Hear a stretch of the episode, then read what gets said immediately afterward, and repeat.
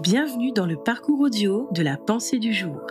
Installez-vous confortablement et prenons ensemble un temps de pause avec Dieu. Racontez ce qu'il a fait pour vous. De Bob Gass. Va vers les tiens et raconte-leur tout ce que le Seigneur t'a fait. Marc chapitre 5 verset 19. Êtes-vous déjà allé dans un endroit si merveilleux que vous n'avez pas voulu en partir?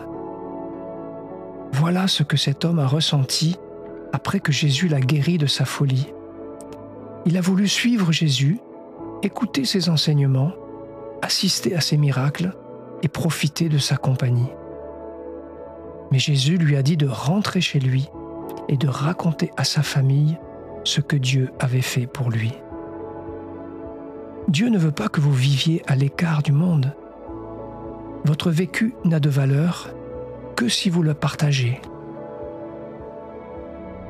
Après une expérience spirituelle au sommet d'une montagne, vous devez prendre ce que vous avez reçu et le partager avec ceux de la vallée.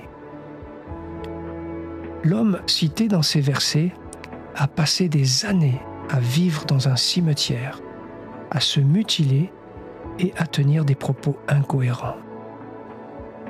Maintenant, la foule le voit assis à ses pieds, vêtu et dans son bon sens.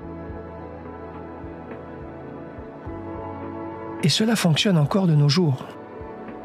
D'abord, Jésus vous habille, puis il vous appelle. Lorsque vous venez à lui, vous êtes spirituellement nu. Alors, il vous revêt de sa justice. Paul dit dans 2 Corinthiens chapitre 5 verset 17 Dès que quelqu'un est uni au Christ, il est un être nouveau. Ce qui est ancien a disparu, ce qui est nouveau est là.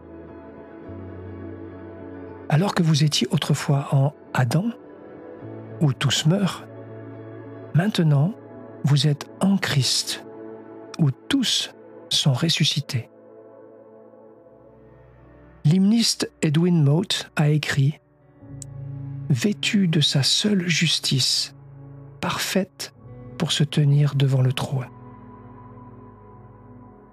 Mais n'oubliez jamais qu'une fois que vous serez guéri, il est de votre devoir de sortir et de dire aux autres ce que le Seigneur a fait pour vous.